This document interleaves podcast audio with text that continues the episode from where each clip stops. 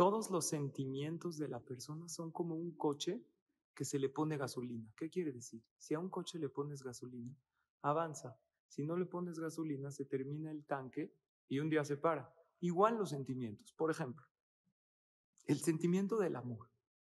Si no lo alimentas, si no haces ejercicios mentales y de acciones para amar a la otra persona, el amor se acaba.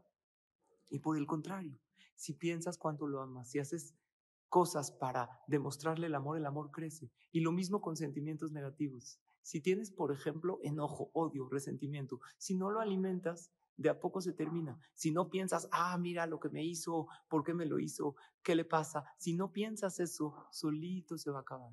El consejo, no alimentes sentimientos que no quieres tener. Saludos.